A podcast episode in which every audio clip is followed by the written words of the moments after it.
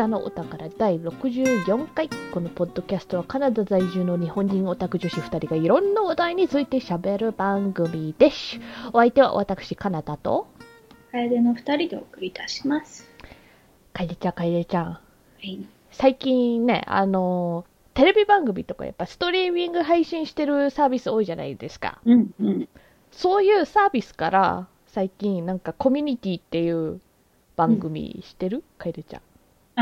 コメディの？そう。日本語のタイトルなんだったかな、コミカレとかコミコレ、なんかそういう4文字のなんか軽音みたいなノリのやつになってたんだけど、まあ、コミュニティっていうそういう番組とか、あとゴールデン・ガールズっていう、もうちょっと古めのやつとか、The Office、とかも、ある特定のエピソードが消去されたり編集されたりしてるんですよ、最近。で、なぜかというと、そのコミュニティのケースは、なんかリアルダンジョンズ&ドラゴンみたいなお話で、その中で、なんかダークエルフ的なキャラを扮しているキャラがいて、コスプレをしてて、顔の色を黒く塗ってるんですよ。なるほど。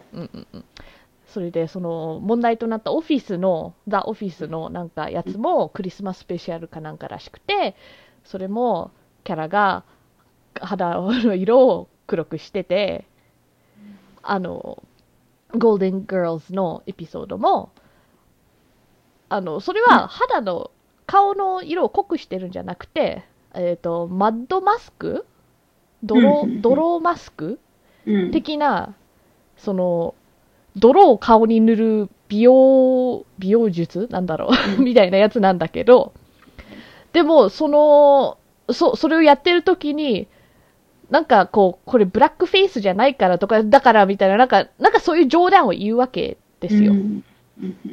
というわけで今回ちょっと話したいのがブラックフェイスですね。その共通点3つ。楓ちゃん、ブラックフェイスって知ってる？顔を黒く塗るやつですよね。そう。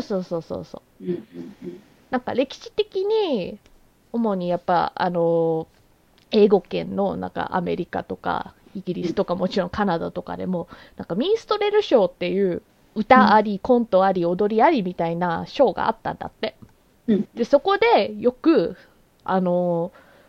黒人キャラっていうのを出して、で、その黒人キャラは大体間抜けで怠け者で、なんか蛮族だったりみたいな、とってもステレオタイプ満載なキャラクターだったの。それで、しかもそのミンストレルショーに出てる黒人は、白人が黒人のふりをして、そういうめっちゃ誇張したキャラを演じてたわけ。だから顔に靴墨とかを塗って黒くしたり、唇をなんかめっちゃ分厚く誇張したり、ボロの服を着たりみたいな、もうほんと完全に黒人をバカにするための表現だったわけよね。だから白人とか、まあ、黒人じゃない人が顔の、メイクを黒く塗って、そうやって黒人のふりをするっていう行為が、なんかそういう歴史的背景プラスで、なんかとってもタブーなことに、もうずっとなってるんですけど、ここ最近になってやっとやめてくれっていうのに、なんかこうやってコミュニティとかオフィスとかがなんか編集したり、消去したりするようになったんですよ。だから最近やっと処置がなされてるけど、これは差別的だからやめてくれっていう声はもうずっと前からあるんですよ。カナダだとそうだ。ほら、首相が昔ブラックフェイスやった写真が発掘されてスキャンダルになって、だからそういうニュースなんか日本でも聞いたと思うんですよ。で、そういうニュースを聞いたりして、なんかやっぱりこう、対岸の火事だな、みたいな、なんか、日本は関係ないし、みたいな。日本ではそういうミンストレルショーが流行ったとかさ、なんかやっぱ奴隷差別があったみたいな歴史は確かにないじゃん。でも日本でも2017年の確か年末のガキツカ、で笑ってはいけませんシリーズね、それ私も見てないんですよ、ぶっちゃけ。でもめっちゃ記事とかで取り上げられてるの見て、おーって覚えてるのが、その年のテーマが確かアメリカンポリスで、うん、その最初になんかみんなだからそのテーマに合わせてなんかこう服を着替えたりするくだりで、なんか要するに 4人5人とかなんかいるじゃん、それぞれみんな衣装ではい出てきますみたいな、そこのオチかなんかで、浜田さんがビバリーコップビバリーヒルズコップとかいう、うん、なんか昔の警察番組があるじゃん、アメリカの、うん、まあ、それオマージュということで、それに出てたエディ・マーフィーの衣装ということで出てきたのが、まあ、服ももちろんなんかそのエディ・マーフィーのキャラ風なんだけど、何で塗ってんだろうね、この顔はよくわかんないけど、まあなんか顔に塗りたくって黒くしてるっていうオチだったんですよ。なるほど。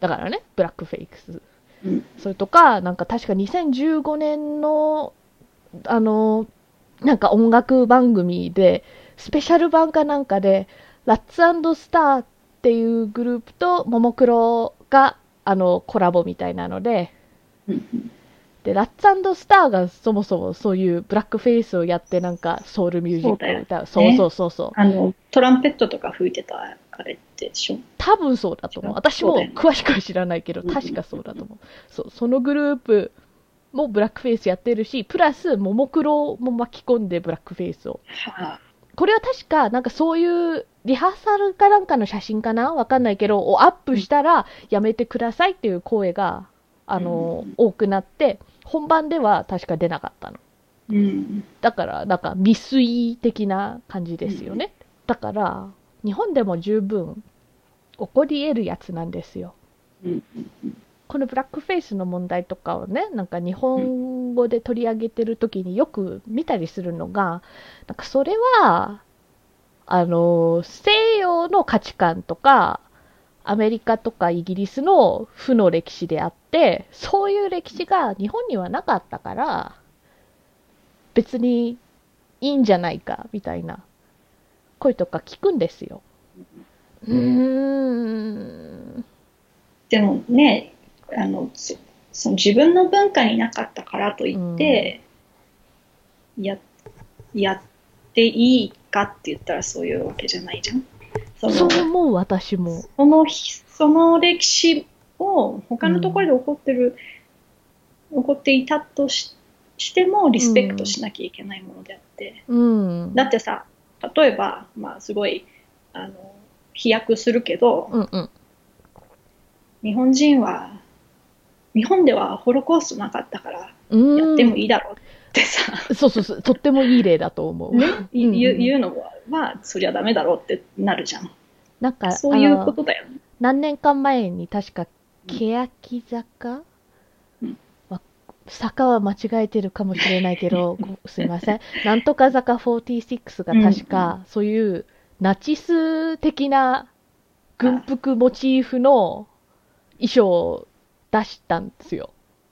それでそういう批判が確か出て、もうまさにそうですよね。日本でそういうナチスドイツはなかったけど、だからといってそれをアイドルの衣装に使うっていう、なんかある意味リスペクトに見えちゃうじゃん。なんかふさわしくないよなみたいな、そういう歴史が他で起こってたと知ってるはずじゃんみたいな。ね、歴史から学ぶっていうかね、うん、そういう記録を残すっていうのはやっぱりそれから学んでそれをつなげないっていうのもある意味一つの理由だと思うし、うんうん、そうでも現代だとさ、もう国際社会、グローバル社会じゃん。で今年はちょっとオリンピックないけども、オリンピック開催予定地とか、うん、まあ、他にもワールドカップのね、ラグビーとかサッカーとかもそうやって世界を呼び込んだりもする国じゃん、日本は。そういう国なのに、なんかいやうちではそういう歴史なかったからって言ってなんか学ばないのは非常になんか、なんだろう、不誠実かなってちょっと思う。あともう日本にも黒人いるし、もうね、そうだよね。で国外にも日本人とのミックスとかダブルの子とかもいるし、むしろそういう歴史、なんか黒人差別の歴史がなかったから今のうちに学んで、なんか早めにやめておけるいい機会じゃないかなって、なんか他の国がやってしまった黒歴史から、あ、黒歴史から学べる、なんかね、いい機会じゃないかなって思ったりするんですよ。そうだよね。もう、このグローバル社会ではもう、どこの文化の歴史であったってもう人類の歴史だから、そうそうそうそうそう、ね、自分の文化だけに留めておくことはもうできないよね。その通りだと思う。なんかあとそういうブラックフェイスとかでよく見る日本の人のなんか批判っていうか意見というので、もう一つあるのが、なんかやっぱりほら北のお宝でオタクですから、コスプレ界隈とかの、漫画の要するに黒人とか褐色肌キャラを、コスプレするときにそうやって肌の色変えてる人いるんすよ。だからなんかそういうキャラのリアリティを求めるためにやってるだけであって、人種差別じゃないからやめないみたいな言ってる人もいまして、なんか、これもなんだろう、そのコスプレの完成度と人種差別やってるんでやめてくださいみたいに言ってる人がいたら、私は圧倒的にその、あ、なんかそういう差別的表現になっちゃうんだったらやめるわって思うんだよね。コスプレしたいんだったら、なんか衣装の完成度とか小物のなんか完成度とか、なんか他に頑張れる部分があるじゃん。そういう差別的表現をしてまで肌の色変えるってのは、別にしなくていいかなって。そうだよね。肌の色を濃くできるのは、肌の色が白いからできることであって、そうだよね。なんか特権なんだよね、要するに。で、現にアメリカとかさの、黒人のコスプレイヤーがよく、なんかセーラームーンとか、なんか悟空とか、コスプレして、いや、こんな悟空じゃねえしとか言われたりするのよ。それはね、もちろん衣装がどうこうとかそういうことを言ってんじゃなくて、肌の色を見てそういうコメントをする人がいるんですよ。でもそのコスプレしたいキャラの肌の色が自分と違うのは、その黒人の人のせいじゃないし、だからといってコスプレをするためだけになんか肌色変えなきゃいけないみたいな、なんかそれも違うし、自分の肌の色と違うキャラが作品に多いのも、ある意味人種差別に今までちょっと加担してきた歴史みたいなのがあるじゃないですか。なんかそういうのもろもろ込めて、素肌の色でできるキャラが多い特権があるんだからやめてって言われてる肌を濃くするやつとかしなくていいよなって。あと、これはもっと最初に言うべきだったかな。我々の線引きはここですみたいなのとかあるじゃないですか。やっぱりなんか、完全なね、白黒じゃなくて、グレーゾーンみたいなのが。でもそもそもこのブラックフェイスのイシューに関しては、我々は黒人じゃないんで、ここまでは OK って私とカエデちゃんが言う立場じゃないんですよね。そうだよね。当たり前ですけど。そうそうそうそう。だからなんかそのさ、コミュニティのダークエルフのエピソードとか、いや、それぐらいでなんか1話丸々消すとかしなくていいよって、黒人以外の人が言うのはそもそも違うし。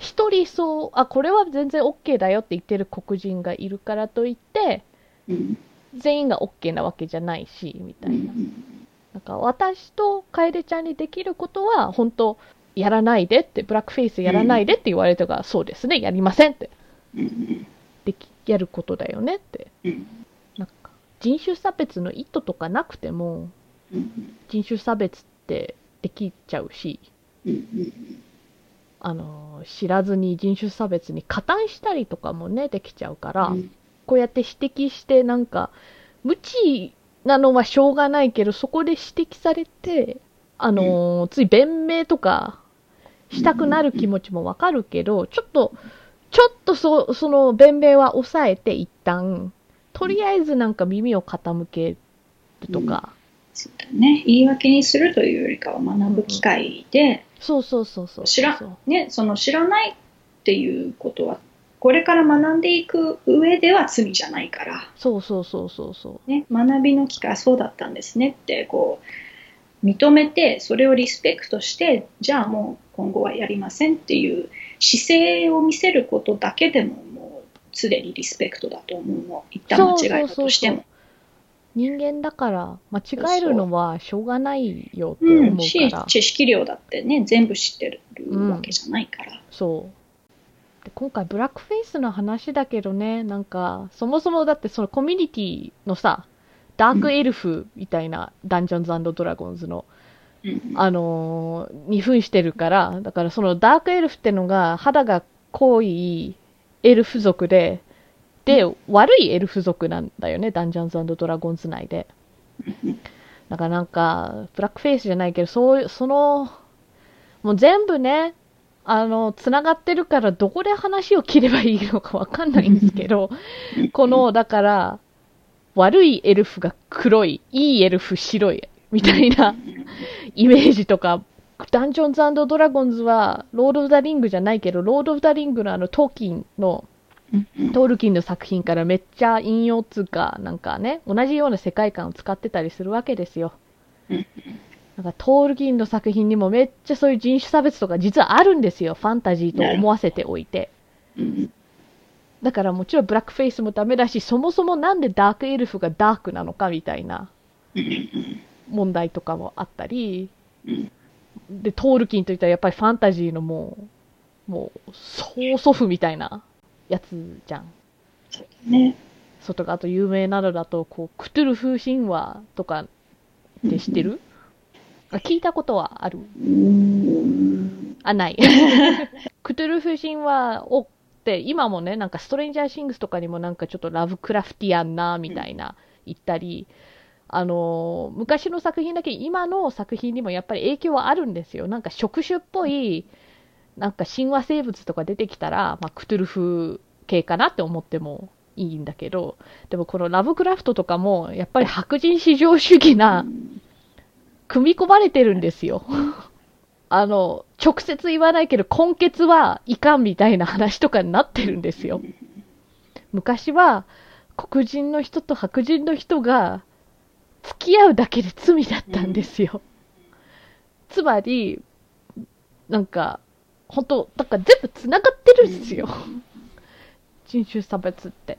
警察にこう暴力振るわれて死ぬだけの人種差別じゃなくて、こういうフィクションとかなんかいろんなとこに組み込まれてるので、でもねやっぱり好きなんだよね、クトゥルフ系の。あと TRPG とか聞くと、日本語だと今クトゥルフ、コールオブクトゥルフが一番主流だから。だけどなんかその触手系のその神様出すぐらいだったら、まあそういう白人至上主義はちょっと入ってこないじゃん。そういう負の部分があるよって知ってる上で楽しみたいなって私は思うの。知らないところでやっぱりさっき言ったように、知らない上に人種差別に加担したり、人種差別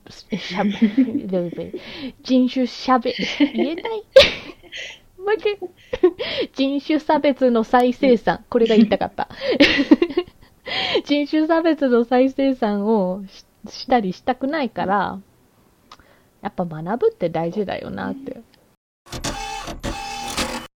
前回へのお便りとかが来てます。ありがとうございます。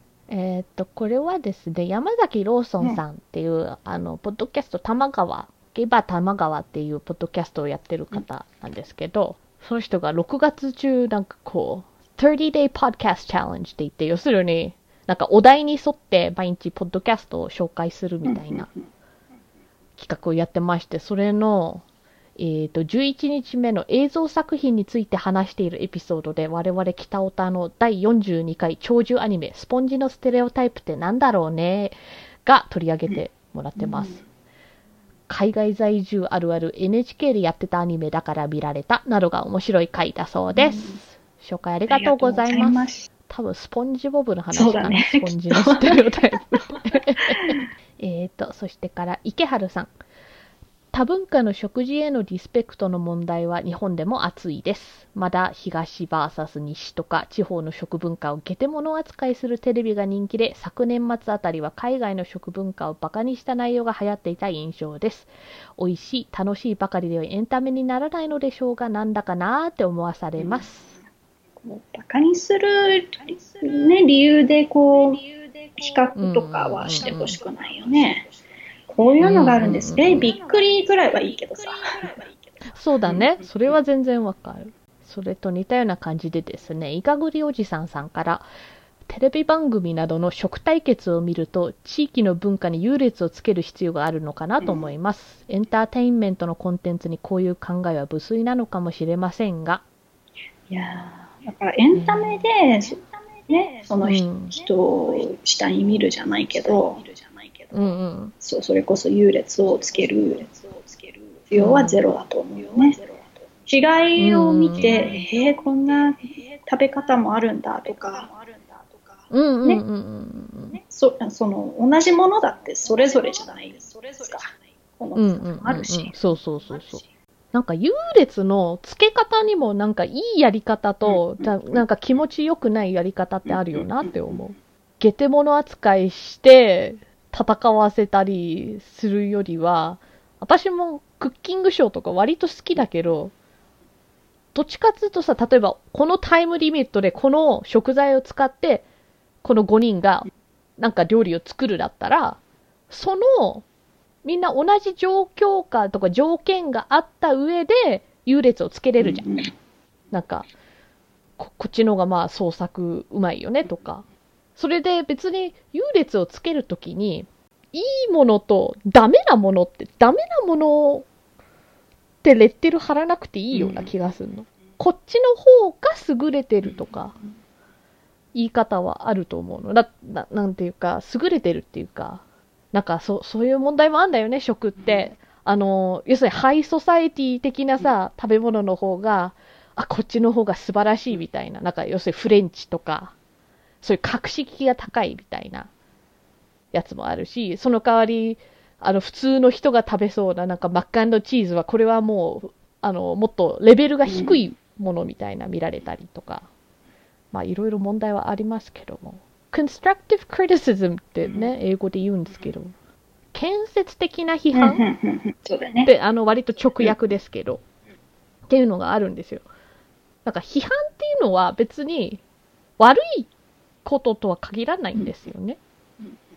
なんか物事に対してこう冷静にこう見るみたいな、分解してみたいな。だから constructive criticism っていうのはなんかこうその元あったものを良くするための批評みたいな。こちらは佐島聡太さんかな。Black Lives Matter についてすごく分かりやすい説明してくれてて、海外のエンタメ好きだけど黒人差別についてぼんやりとしか知らない人は絶対に聞いた方がいい。本当に基本的な人権の話を知らないで済ませたくない人はなおさら。というわけでBlack Lives Matter の回を取り上げてくださりました。ありがとうございます。分かりやすく説明できてたら嬉しいです。山崎ローソンさんから。臭豆腐、昔台湾で食べました。食べづらさは調理法によるらしく、僕が食べた揚げるタイプは調理されると匂いもそこまで感じなくて、普通に一人で食べきれました。人に聞かれるのが面倒で周りに合わせるってのわかるな。悪意がない好奇心だから無下にもできなかったり。こう写真見ると美味しそうだなって思います。そうだね。あげればいいのか。なんか私が行ったそのなんかこういうストリートフェスティバルみたいなやつは、多分あげたのがスティックに刺さってたのか。でもなんかこう生っていうかそのなんかなんかお椀に入ってそれをレンゲで食べるみたいなのも、はい、多分あったと思う。そっちの方が強いのかなね。強そう。揚げたらね、やっぱり匂いちょっと減りそうな気はする、ね、揚げ豆腐イメージだけどね。そうそうそうそうそう。でね、この悪意がない好奇心だから無限にもできなかったりって、そうなんです。でもさっき言ったように悪意がなくても人種差別に加担とかできたりするんで、個人的にはそういうのできるだけまき散らかしたくないから学びたいなってさっきも言ったけど。で山崎ローソンさんからもう一つ、デトロイトは現実の差別問題をがっつりエンターテインメントに落とし込んだものだったんですね。カナダに逃げる理由まで史実だったとは。ジェンダーやドラッグなどメッセージ性があるかは別にして社会問題をとにかく詰め込んだ作品でしたね。わ、そうなんです。ほぼ史実なんです。なのでそこは監督のなんかクリエイティブなとこじゃないんですよってお伝えしたかったんです。だけどそういうのもやっぱりね、知らないと気づけないよなって、というわけでですね、今回喋りたいお題がスポーツ漫画です、好き端的に言うと好きですよね、私は。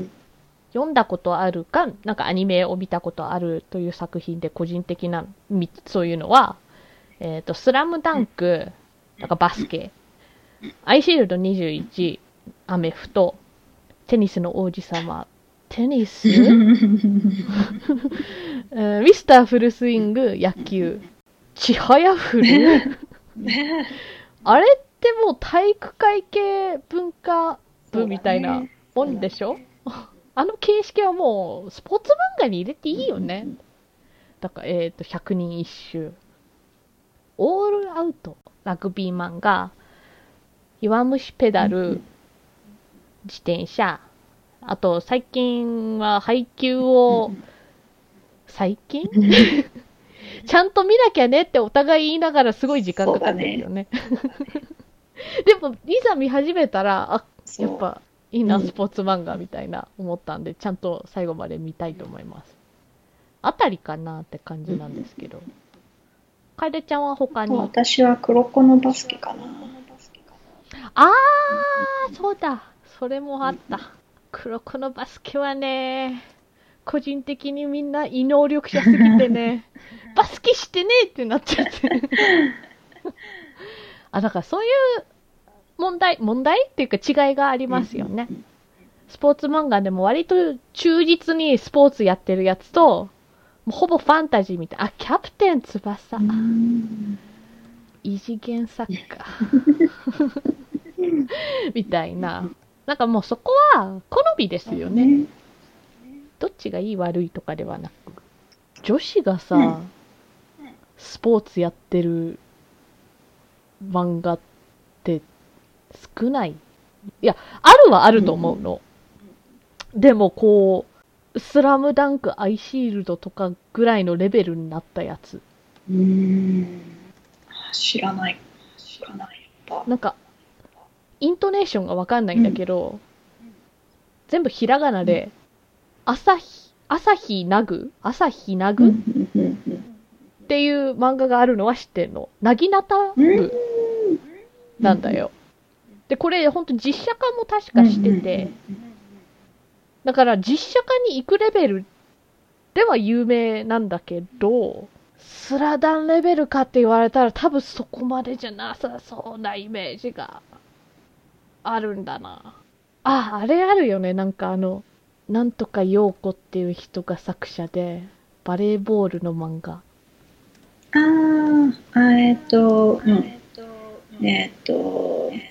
少女ファイト。あれ有名？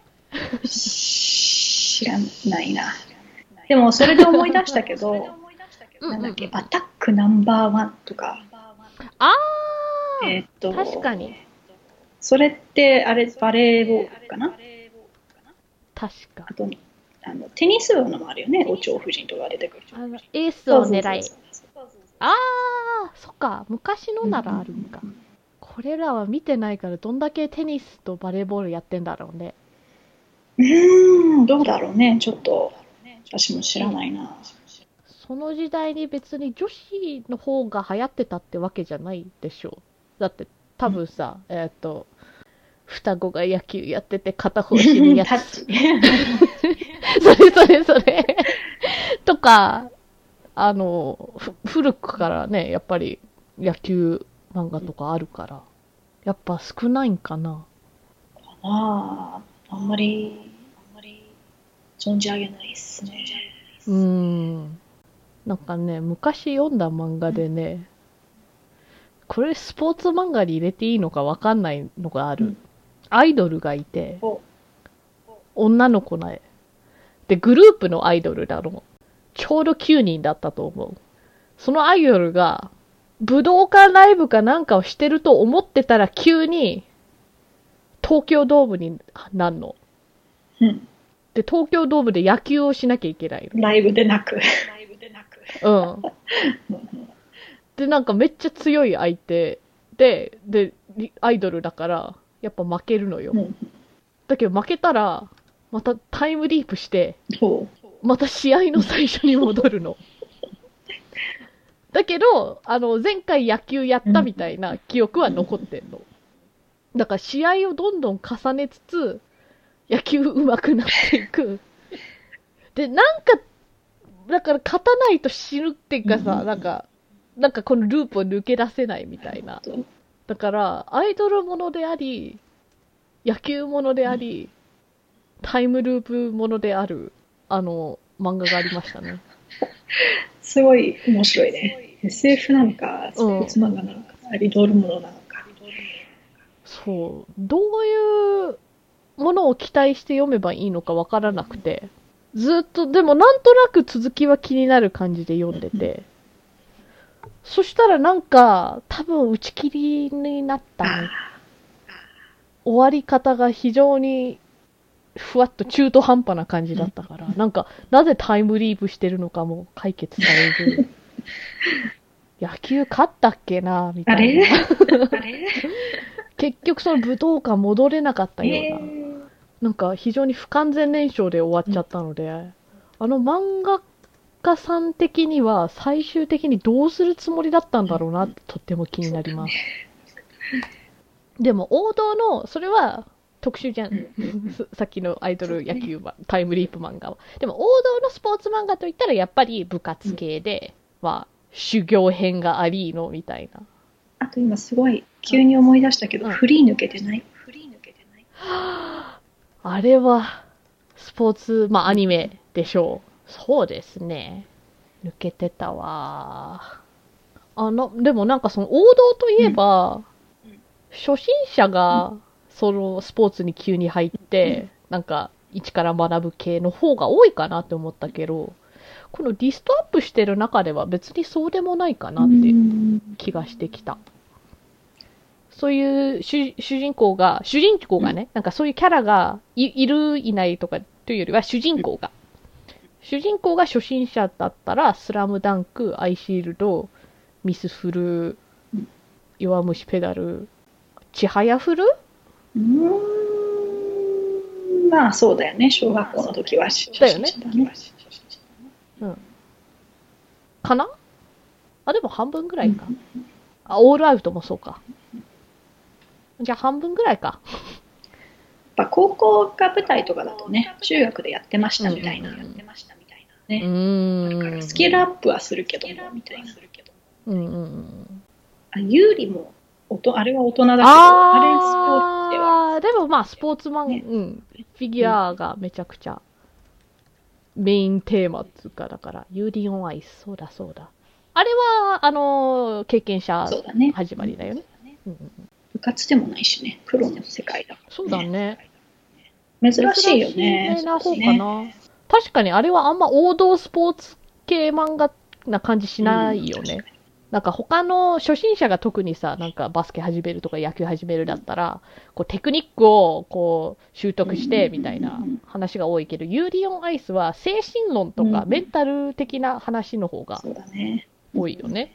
特にフィギュアスケートっていう、こう、ただ点を競うだけじゃなく表現力みたいなのが求められるから、なんかその表現力とはみたいな、なんかもうちょっとこう、ただ反復でできるようになるみたいなものじゃなかったりするから、うん、なんかこういうスポーツ漫画とか見てやったり、見たり読んだりして、やりたいなって思ったりした。水泳は完全に思ったね。おー、じゃあフリーか。で、実際にやったしね。趣味でだけど。あとはそうだな。バドミントンだけどなんか、やってる時にこうテニスの王子様の真似とかはしたな。わかる。技のね。なんかこう技のね。そう。ツバメかい。バイキングホーン。なんだっけ、綱渡りみたいなみたいな。綱渡り。うんちゃんかなんか。なんかあの、ネットの上を張って落ちるみたいな。はい、あった。ペニプリもまたなんか余計なメモリを使っているあのジャンルだと思いまして、だからさっきもね、ツバメ返し、バイキングホーンとかすぐ出たじゃん。ヒグマ落としとか、手塚ゾーンとか、白芸、ドライブ B、 無我の境地、天衣無縫の極みだっけ、出てきますね。だからこんなの覚えててどうすんだよ。こんな知識があっても有効活用できんのはドキサバやってるぐらいしかないじゃないですか。あの中でなんか何選択肢みたいなの出てくるの？俺の技の名前覚えてるみたいな。技の名前はないけど、なんか桃城先輩を落とすときにエビカツバーガーとか選ぶとなんか好感度上がったような気がするから。だからそういう細かいプロフィールとかを覚えてるんですよ。どうすんの、桃城武史がエビカツバーガー好きとかっていう情報。ねえ。どうすんの、他に使いどころないでしょ。まあ、楽しくなるじゃん。あ、なんかエビカツバーガー見ると、お、みたいな。桃城武史が好きなやつみたいな。桃城武史そんなに好きでもないからな。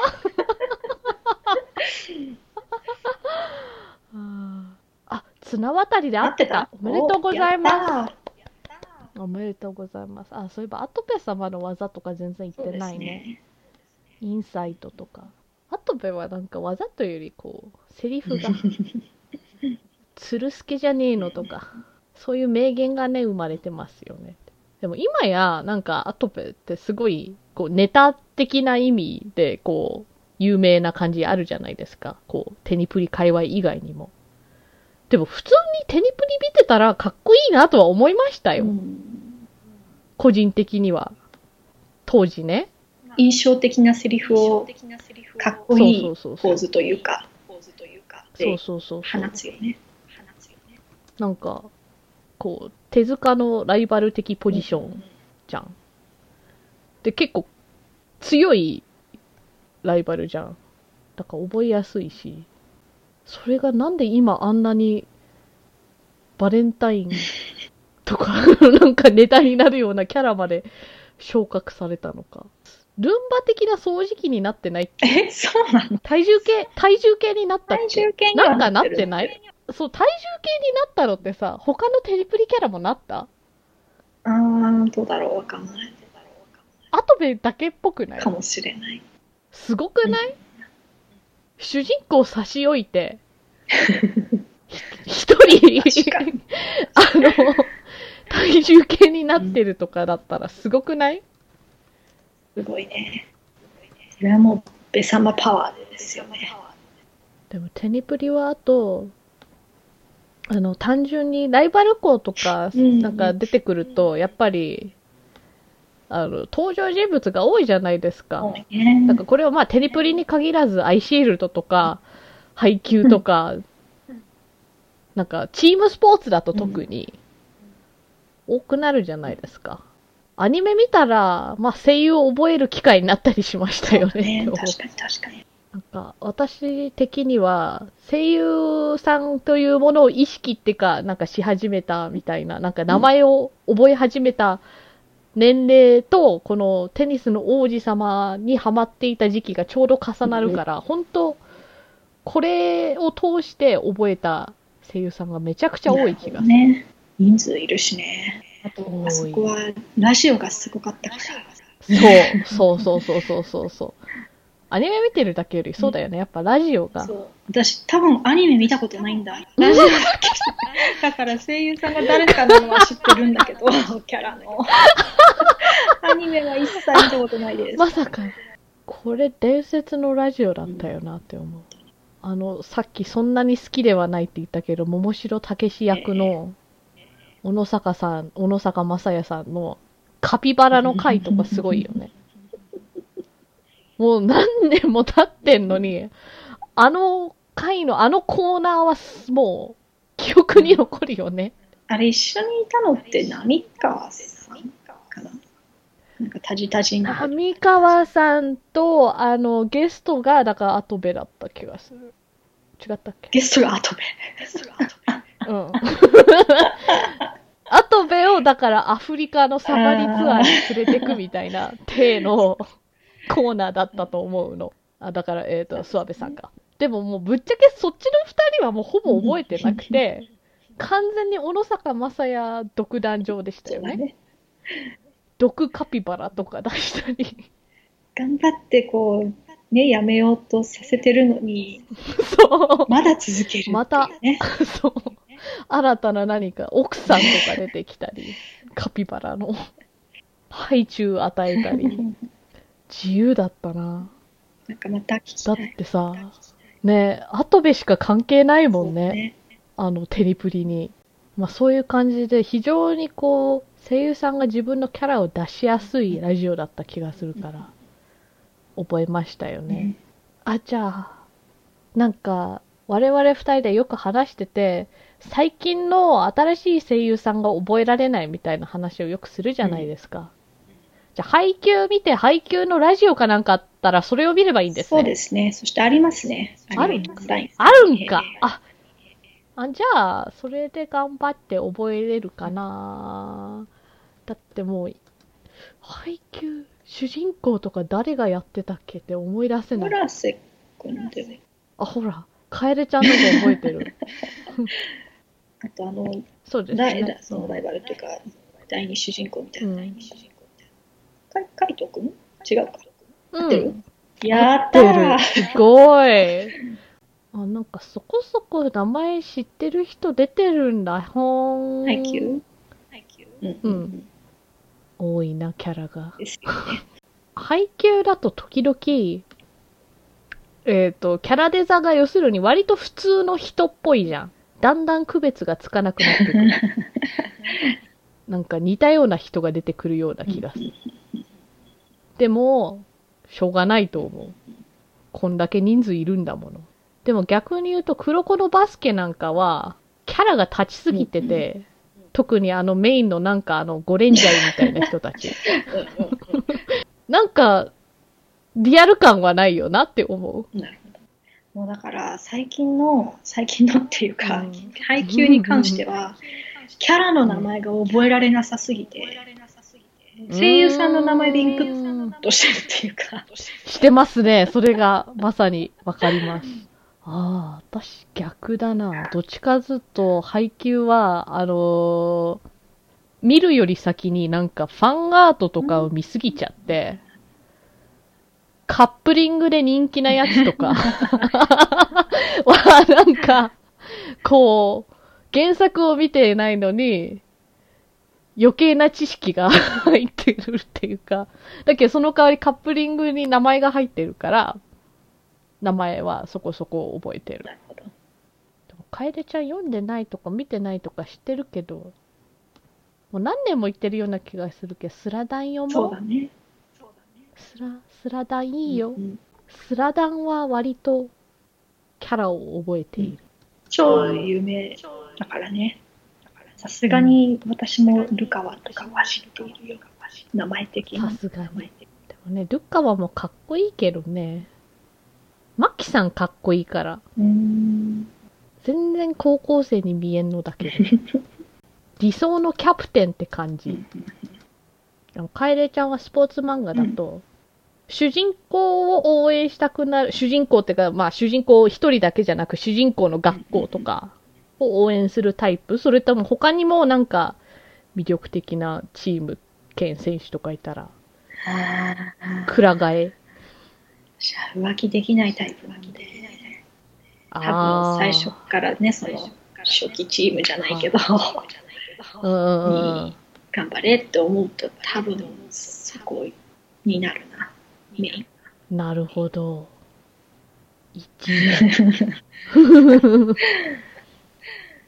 ごめん、浮気症で。そういうなんかひよこ的なあれ、あると思うよ。看板息子とかね、やっぱ乙女ゲームじゃないけど、やっぱりどうしても気になっちゃう感じがするかな。だから最近はそれを知ってるから、あえて看板息子から行かないみたいなこともする。ああ、なるほど。ただ前情報がやっぱりゼロだと、こいつからやるかみたいな。じゃあアイシールド21は看板息子がミユくんでも、もう応援するしかないのでは。そうですね、あれはもうすごい応援したね。いやでもスポーツ漫画はやっぱりなんかこう頑張ってる部分がいいよなって。ね、熱くなるよね。でこうフィクションだって分かってるのに試合とかどうなるのってなんかなるよなって思う。熱くなると思い出したけど、さっき話それちゃったけど、カナダちゃん影響されてやりたくなったスポーツとかあるの？やりたくなったスポーツはないかな。割とスポーツやってきた身ですよね、私は。読んで楽しいのと、これはスポーツ観戦にも通じるんだけど、やりたいのと見たいのはまた別腹なんだよね。だから別にでも共通してもおかしくはないと思う。例えばサッカーとか割と長い間やってて、だからといって別にフィクションのサッカー漫画が読めないわけではない。でもその現実で要するに長い間チームスポーツみたいなずっとやってたから、スラダンとかアイシールドとかのそういうチーム内のダイナミックっていうかなんか人間関係みたいなのとかはめっちゃ共感する。だからまあ別にチームスポーツじゃなくてもそういうの多いじゃん、部活漫画では。だからそこは勝手になんか感じる。でもなんか割といろんなスポーツやってるからな、なんかそのサッカーやってたでしょ、一応陸上もちょろっとやって、バドミントンもやって、テニスちょろっとやって、バドミントン行ったね。スノーボードとかやったり、スキー、スノーボードみたいな。だから、なんだろう。スノーボードとかだと個人じゃん、完全に。で、バドミントンだと、個人であり、スポーツ、チームでもあるみたいな側面があるじゃん。で、サッカーだとも完全にチームスポーツじゃん。だからどれもある意味やったことあるような感じがするから共感点は多いかなって思う。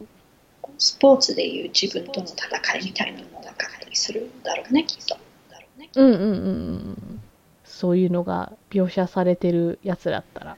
テニスの王子様はそういう意味じゃ共感は少なかったと思う。あれはテニスというよりテニスの王子様やってるから。そうですね。あれは別次元かなって感じが。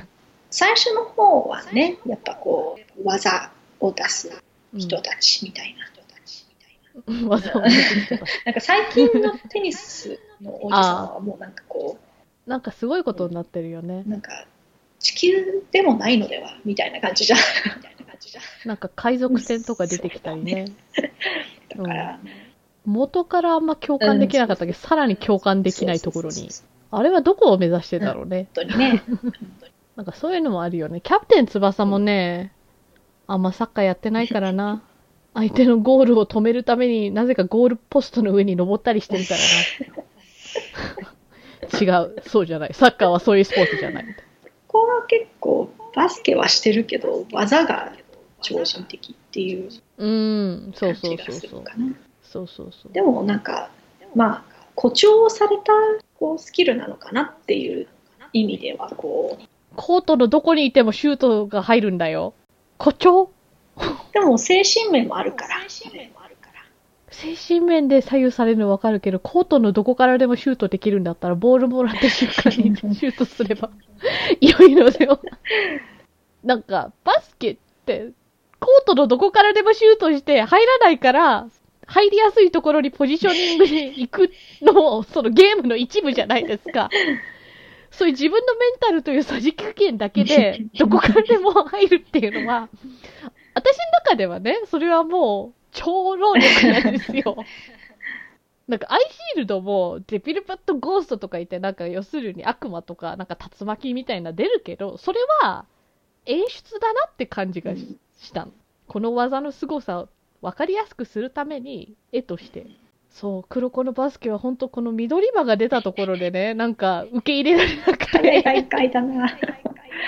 そうなの。2人目ぐらいだよね。そうなの。黒子の能力自体はふーってちょっともうまあまあま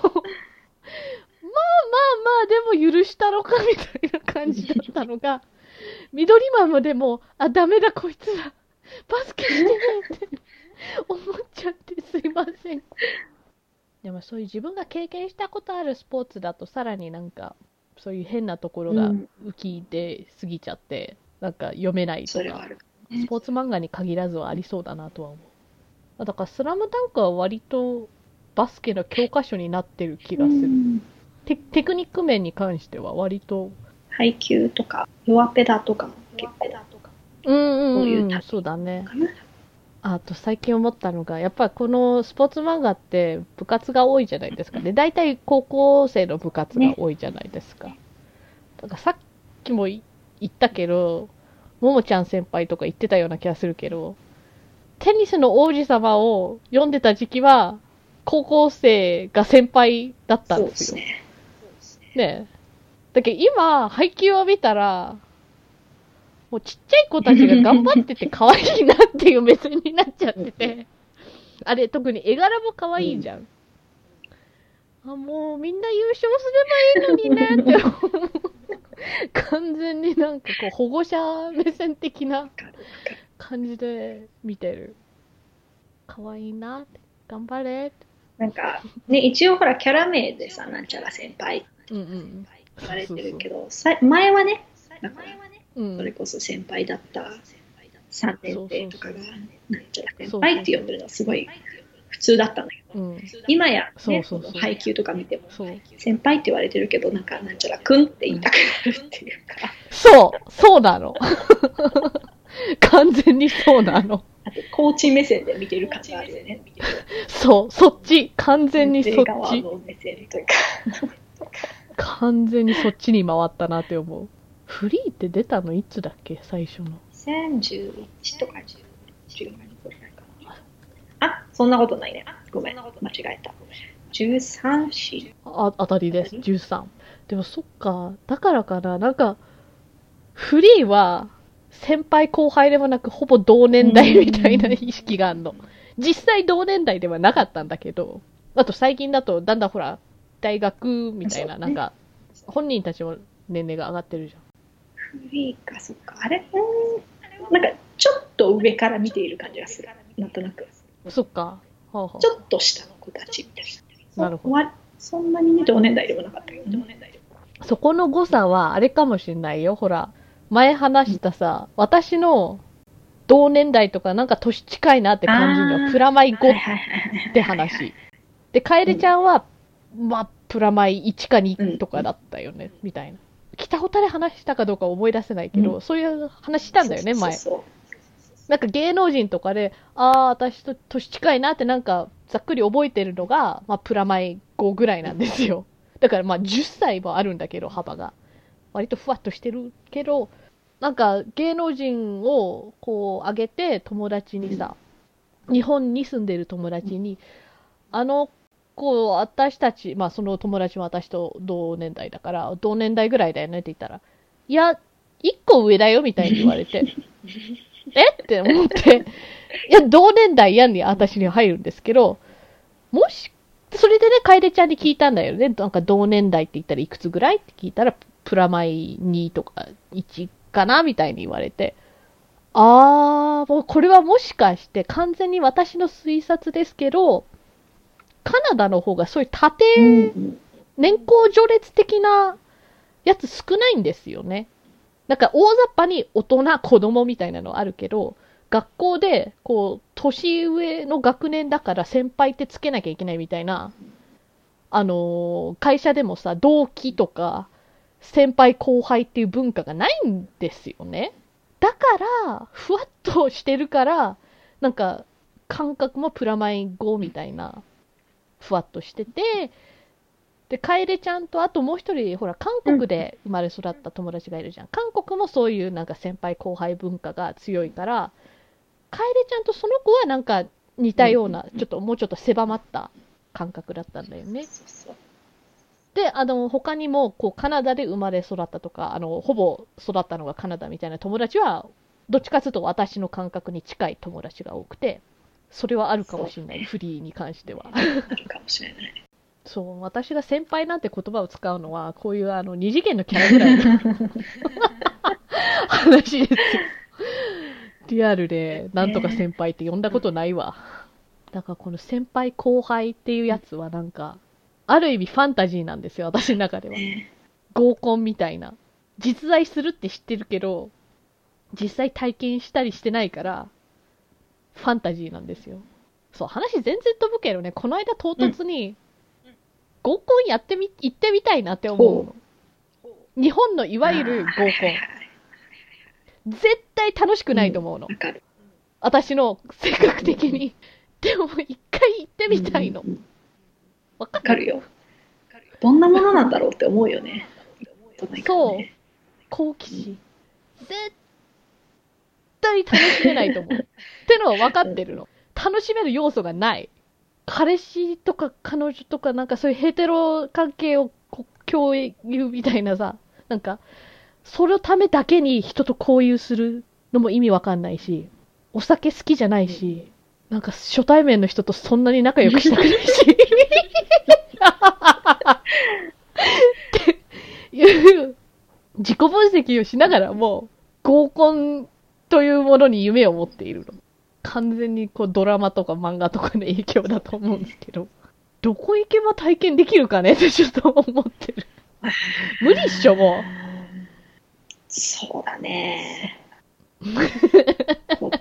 友達とかに頼んで人を集めてもらわないと。できないよね。